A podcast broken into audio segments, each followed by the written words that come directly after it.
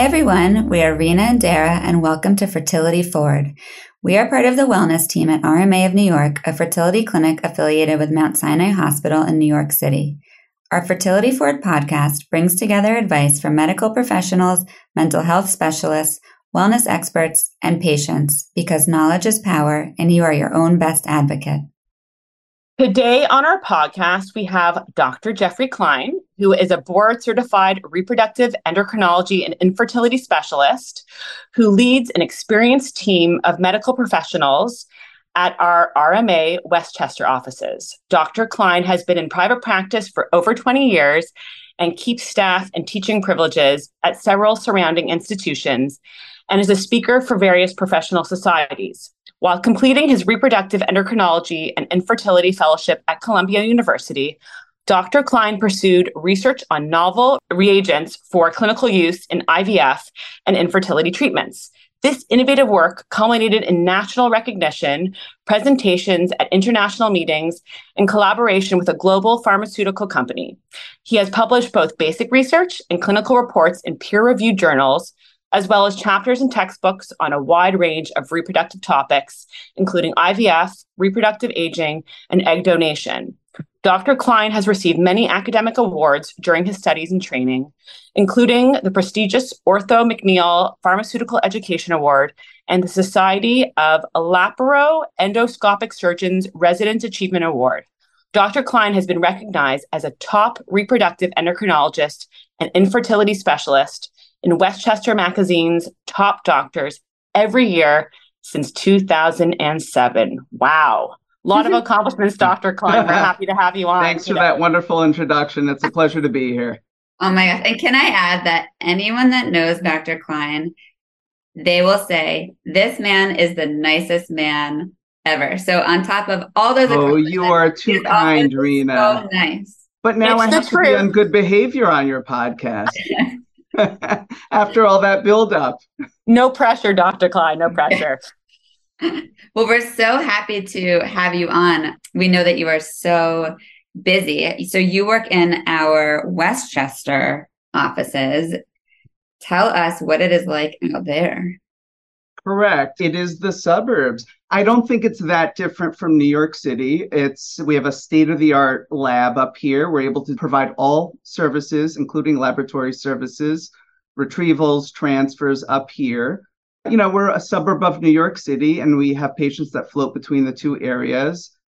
I do think that one thing might be a little different in the suburbs is we probably have more of what's called secondary infertility, which I think was going to be the theme of this podcast meaning you probably have more couples that have started their family and have now moved out of the city or, and are having difficulty with a subsequent pregnancy.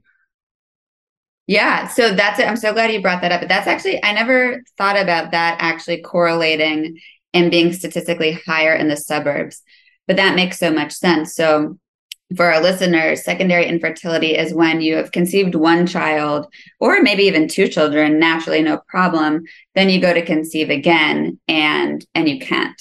And that emotionally can be very hard for people because they don't expect it. You know, I've already had one or two kids, no problem.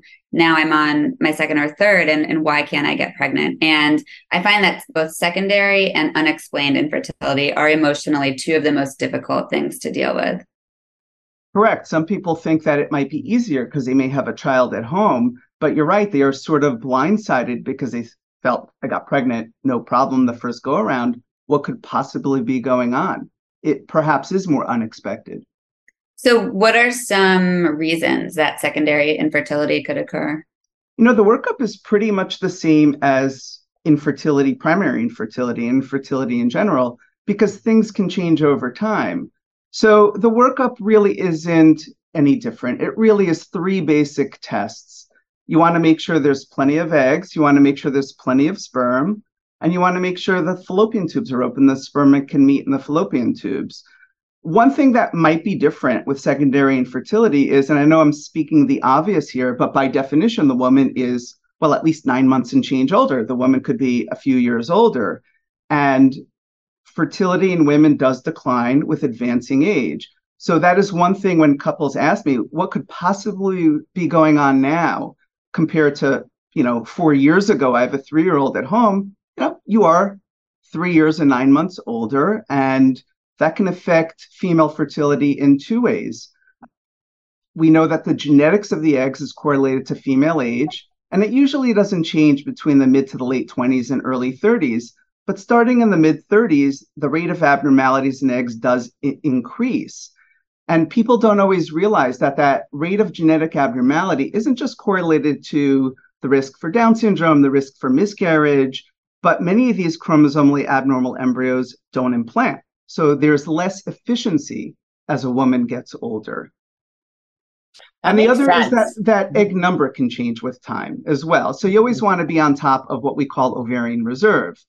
So those are two aspects that can change over time. But we do a complete workup. Sometimes they got lucky with the first pregnancy and there is a male factor underlying, and it takes two to make a baby here. And sperm counts could be low. They got lucky with the first time, and that's what's going on. Or something changed on the male side. Or the tubes were fine two years ago, and now one tube could be blocked. And you don't always have a history to suggest that. There isn't always a ruptured appendix and major abdominal surgery that could cause that. There's some insidious things that can cause tubal disease. So we do a basic workup. You want to be thorough and meticulous.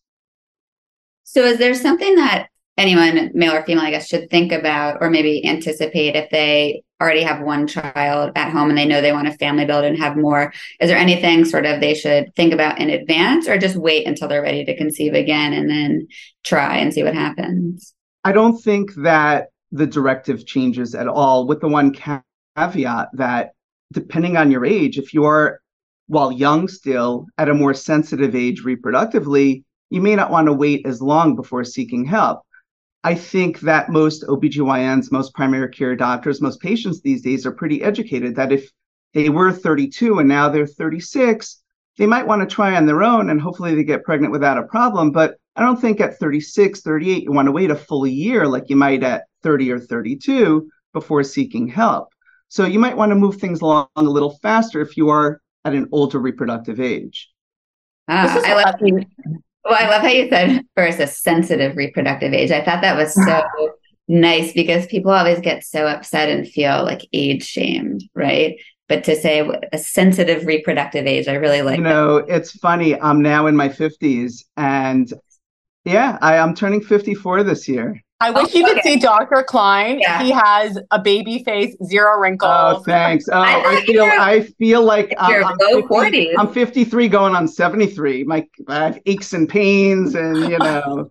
uh, but thank you for that, Dara. So I have patients that are 42. They are Mhm. to be 42. uh, They're young, but reproductively they're not, and you kind of have to give it to them as straight as possible. But yeah, someone could be chronologically young, but reproductively not. And uh, Yeah. there are sensitivities about age, but you have to be transparent because you do want to light a fire under somebody who's late 30s, early 40s versus someone who's late 20s, early 30s. I think that's kind of obvious, but not always. And you want to, we're here to guide patients. And in order to guide them, that's a part of it. Yeah. Sure. I appreciate your your honesty. I think that's really important. The, my question is, you know, I, I think it should be something also in terms of OBGYNs. When you go to, you know, I think that's why it's so important to go for your annual physical, go to your OBGYN. I wonder, is this a discussion that should happen? You know, you know, are you thinking of having more children? You know, maybe you want to consider, you know, going you could to an take it one step back. And I know the theme for today is secondary infertility, but more and more OBGYNs are having a discussion on not just fertility, having a child or another child, but also on fertility preservation. You know, I, 20 years ago, 20 something years ago, when I started in practice, we didn't have the technology to be able to freeze eggs, but now Yeah. we do. So it's kind of an equalizer. You know, it's kind of, it's not egal- egalitarian between the sexes here. You know, male age doesn't affect male fertility the way female age does, but you have the opportunity to freeze eggs and suspend eggs. You could be 30 years old. If you freeze eggs when you're 30, you have 30 year old eggs forever. Now, there's never mm-hmm. a 100% guarantee of success, but if you have a dozen, 20, 30 year old eggs, you have to be pretty unlucky when you're 38, 40 if you need to fall back on those. So, not to have success. So, I think many OBs now, but perhaps not enough, are even sending patients for a consultation to discuss egg freezing. They want to know that they've covered all the bases and they want to do the best for their patients. Mm-hmm. So, the best for a particular patient maybe, you know what, this is not for me, but at least have the discussion. You know, everything we do is elective. So, I want to get back to your honesty part. It's not easy, but I find myself, I'm very transparent and I feel like we have to be in an elective field of medicine. So, sometimes I'm brutally honest. You know, if somebody is 45, with low egg reserve, I, I give them the percentages. You know, I mm-hmm. sometimes talk people out of doing certain treatments that are invasive and costly.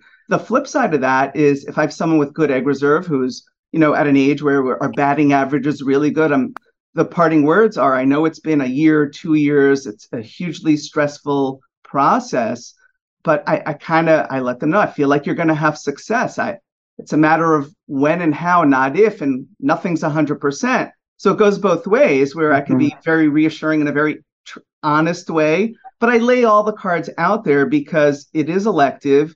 And my modus operandi is to give them options, the pros and cons of the options, and then let them make an educated and informed decision. So ultimately, they know as much as I know to make the right decision for them. And for some couples, it might be, you know what, we're anxious. We want to have three kids.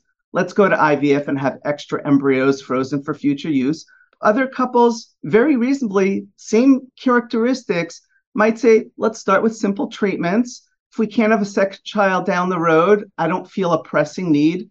We only want one, or we love the idea of adopting, and they might not put a premium, for example, on having extra frozen embryos for future use when they are that much older and entering their 40s or what have you. So, this field, like life, has lots of shades of gray. And Occasionally it's black and white, your tubes are blocked. You have to do IVF. I mean, that's the gold standard, but there's lots of shades of gray. So I think we have to be open and honest about the prognosis, the options, and then patients can make the most informed decisions. Can we also go back to? I want to touch a little bit more on egg reserve. You know, you keep bringing that up, and I think that's such a buzzword, buzzy topic. You know, AMH and you know low AMH or high AMH, and a lot of times people get very concerned. I don't know if your listeners know what AMH is. It's a, a let me just sorry to interrupt. Yeah, yeah, it's a blood test of egg reserve. So there are various ways of assessing it, but it spits out a number. It's kind of a quantitative assessment of egg reserve. You can't directly count eggs the way you can sperm on a semen analysis, but we have indirect markers for basically how many eggs a woman has left. It's kind of the female correlate, if you will, of the semen analysis. But go ahead, Rena. Sorry to interrupt. No, please. I just wanted to bring it up though, because I think a lot of times people hear, you know, if they have a low AMH, then they think they have no eggs and that their chances of conceiving have plummeted. So, can you touch a little bit upon that and what it may mean if you have low AMH versus high AMH and, and egg reserve and your chances of? Sure. Egg reserve is a marker for egg number. That's important to know. And egg number just like anyone's organ system can age at a different rate, the ovaries are even more prone to variability. So for I, I went to college with someone who had a heart attack at 48. You know, most people's hearts, if you're destined to have a heart attack, it's going to be at, in their 70s. The mm-hmm. ovaries are more prone to variability. So it's independent of age as an assessment for egg number. It does not correlate, importantly, does not correlate to egg quality. And there's lots of data to support that. So, yeah, it's nice to have more eggs, and our success rates are in large measure dictated by egg reserve because the more eggs you have, the better the odds of finding a winner embryo and having success. But the second important piece is age. Female age correlates to egg quality. And you want to make sure that there's a distinction between the two because it's not so rare to have someone who's young. And I don't mean to scare your listeners, but there are plenty of 40 year olds, to be clear, that never need to walk into our offices. There are plenty of 38 year olds that we see that have block tubes. They do IVF and they have 20 eggs and get pregnant like that. Mm-hmm. Um, we also have 30 year olds and 32 year olds and a 28 year old that every now and then will have low egg reserve.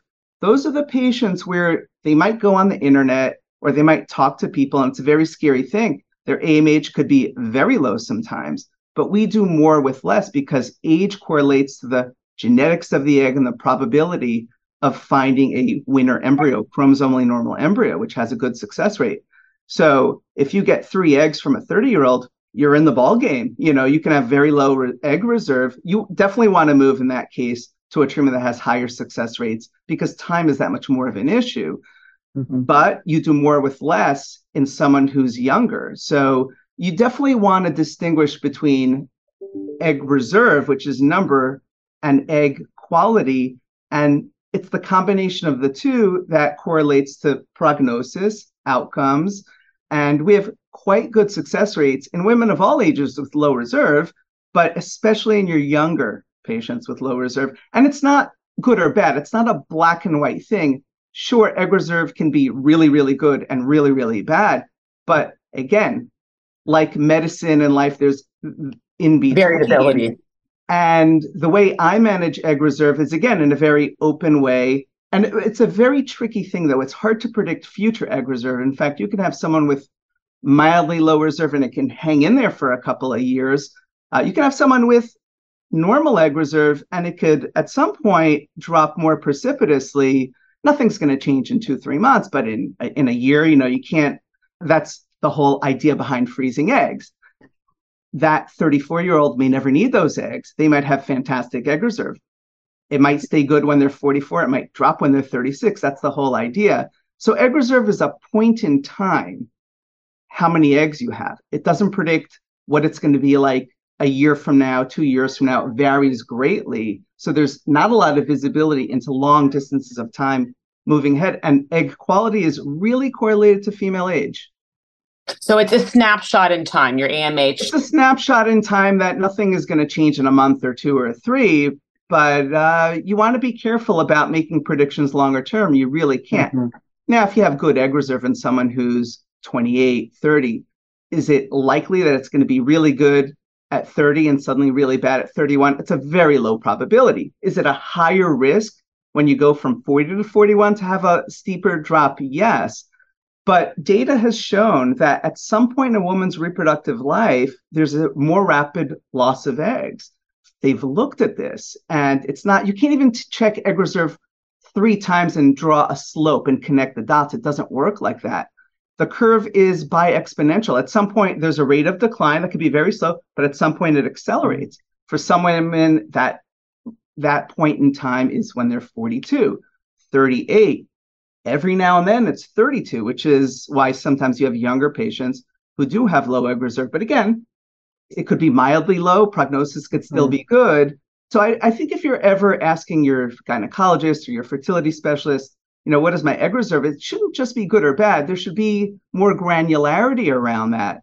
And that matters in terms of how I guide my patients. Again, the decisions, it's an elective field, are always theirs.